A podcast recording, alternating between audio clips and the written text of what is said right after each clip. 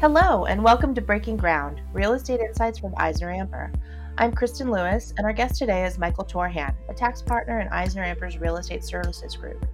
Today, we'll discuss Qualified Improvement Property, or QIP, and how the CARES Act has impacted the depreciation recovery for certain qualifying improvements to property. Michael, thanks for joining us. Hi, Kristen. Thank you for having me today to discuss these changes to the law. Before we dive in too deep, can you give us the backstory on QIP? Where did the depreciation rules stand before this legislation, and how has the CARES Act altered it?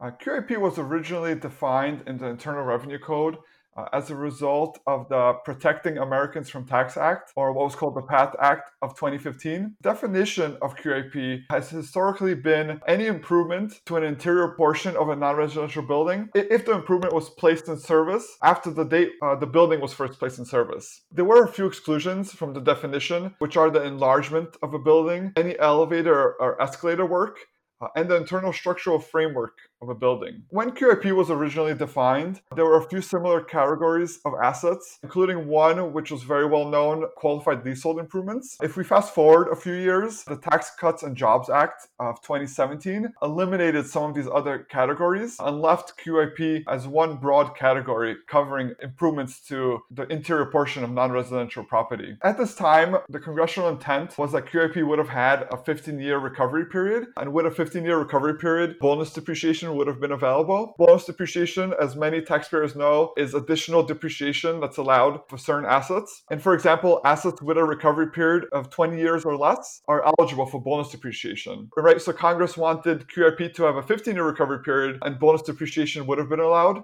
Unfortunately, due to a drafting error, the 15 year recovery period never made it into the law. And by default, a 39 year recovery period was assigned to QIP. As a result, QIP was not eligible for bonus depreciation from that time, right, from the Tax Cuts and Jobs Act until now when the CARES Act was just passed. So the CARES Act, which is effective retroactively, made two main changes. First, a 15 year recovery period was assigned to QIP, which allows for a shorter depreciation recovery period. Or, as I just mentioned, a bonus depreciation is now available. The second main change that the CARES Act made was that the definition of QIP was changed to include the words uh, made by the taxpayer. And like I mentioned earlier, uh, QIP covers uh, interior improvements to non residential property. The reason that Congress included the words made by the taxpayer is that a taxpayer can't just purchase a new building and then call all of the interior improvements uh, QIP and take bonus depreciation, right? The improvements need to be made by the taxpayer in order to be called qualified improvement property. So, Michael, is all QIP equal under the CARES Act? And what are the guidelines for adjusting depreciation for different kinds of depreciable property?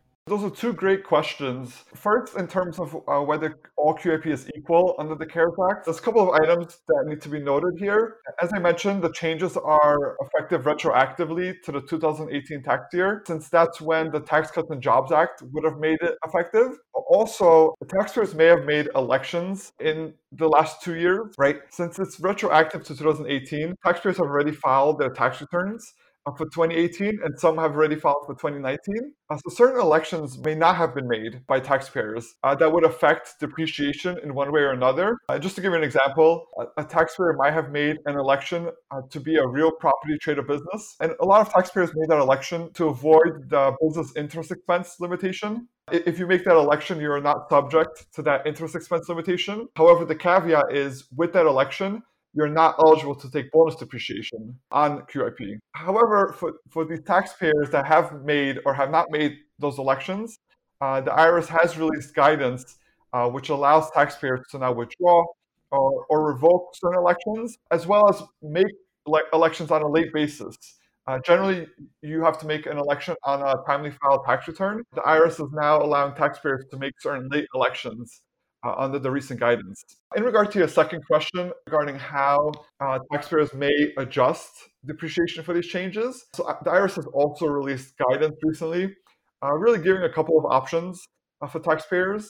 First, taxpayers have the opportunity to go back and amend uh, tax returns to make the changes.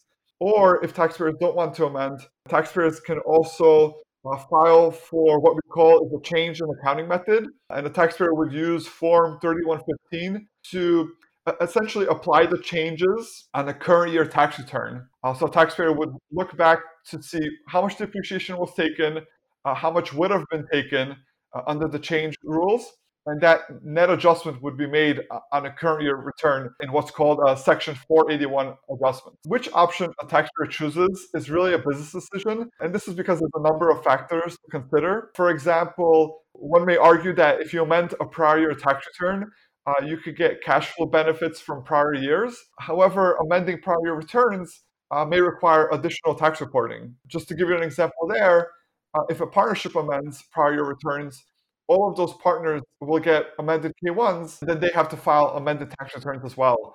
Uh, so clearly, there's an administrative cost for amending returns. So taxpayers really need to take, you know, the various options uh, and really weigh the pros and cons of each. QIP's treatment in the Tax Cuts and Jobs Act was once referred to as the retail glitch, but this clarification seems to offer some significant tax savings for restaurant, retail, and hospitality businesses, among others. But given the effect of the pandemic on the economy and specifically these sectors in real estate, how do you see benefits playing out now?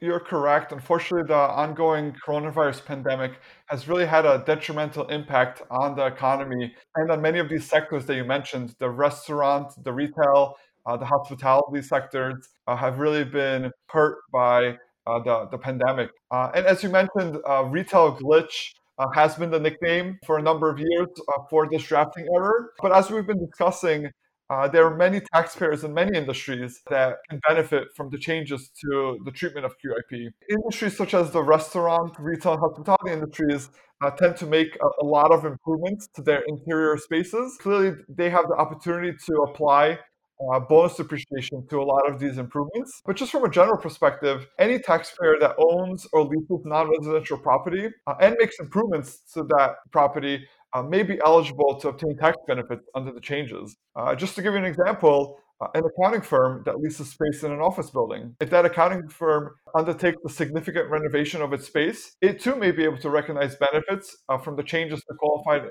improvement property. Oh, so many people could be affected by this. That's interesting. So when it comes to depreciation, of course, timing is everything.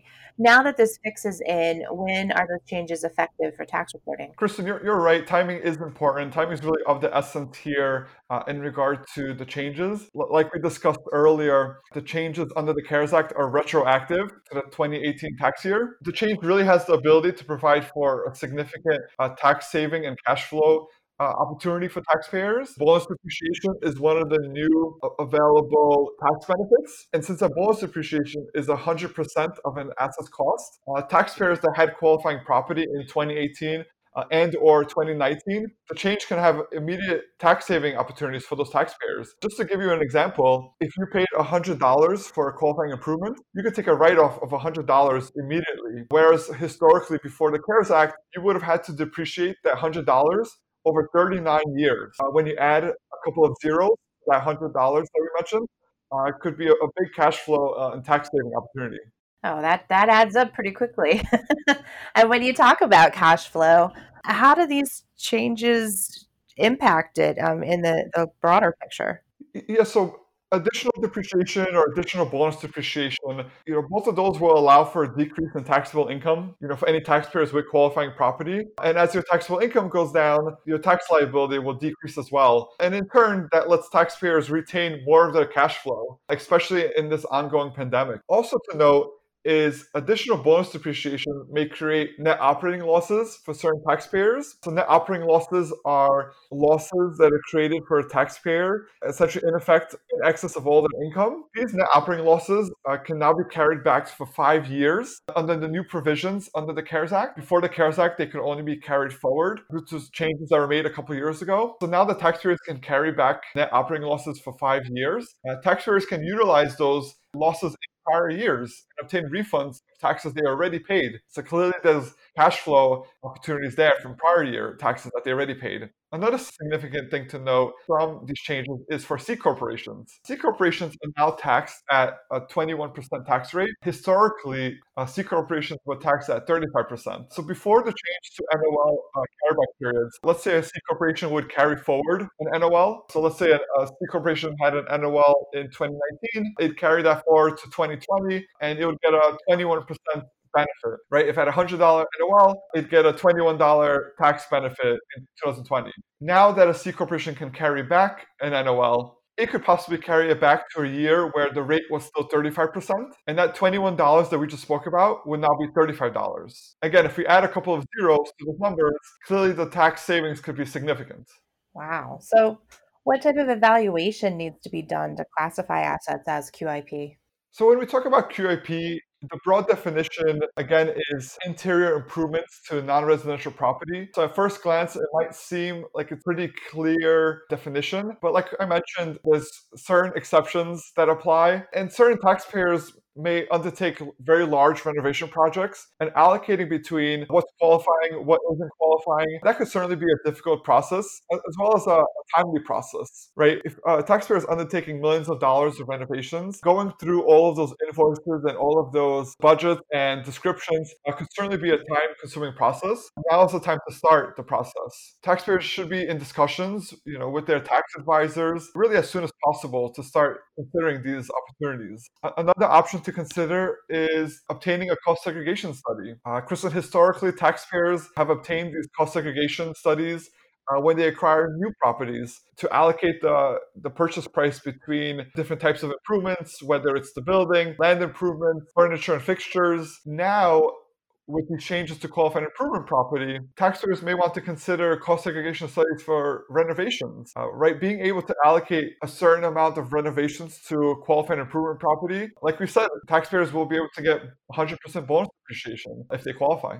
So, if I think I may be eligible for these tax benefits, what should my next steps be? So there's a couple of steps to consider now. The first of which is definitely starting an analysis of any improvements made. Like we've been talking about, uh, 2018 is the first year to consider. So taxpayers definitely want to go back and look at their fixed asset schedule, starting with 2018 tax year, to see if there's any improvements that may qualify. Taxpayers also want to think about whether they choose to amend or not to amend tax returns. Uh, like we mentioned, there's a couple of options that uh, IRS has provided to us. In doing this analysis, you're initiating discussions with your internal accounting team uh, and your external tax advisor uh, are really important. The analysis of qualified improvement property is complex, as are the requirements to implement the changes. I feel like over the last couple of weeks, we've been getting new guidance, sometimes almost on a daily basis. So uh, certainly, the requirements to implement these changes is quite complex, and so those discussions should be on going on on an ongoing basis. Also, we might not be talking about just analyzing your books and records. You may be eligible, uh, but you may have other investments, such as joint venture deals. Uh, so we need to talk with their accounting teams and their tax preparers as well uh, to see if they need to be doing this analysis uh, on their side. Here at EisnerAmper, we've definitely been working with many of our clients to start the process of analyzing improvements, uh, as well as evaluating the different options and changes that may be possible uh, under the new guidance. And in doing these uh, analyses and these discussions, the tax and cash flow benefits are really readily apparent in many of these cases. Uh, so the, the investment that needs to be made here to do the analysis and to have these discussions can certainly be rewarding for many taxpayers. Michael, thank you so much for improving our understanding of qualified improvement property. And thank you for listening to Breaking Ground, Real Estate Insights from Eisner EisnerAmper. Join us for our next podcast and visit eisneramper.com slash RE for more real estate news.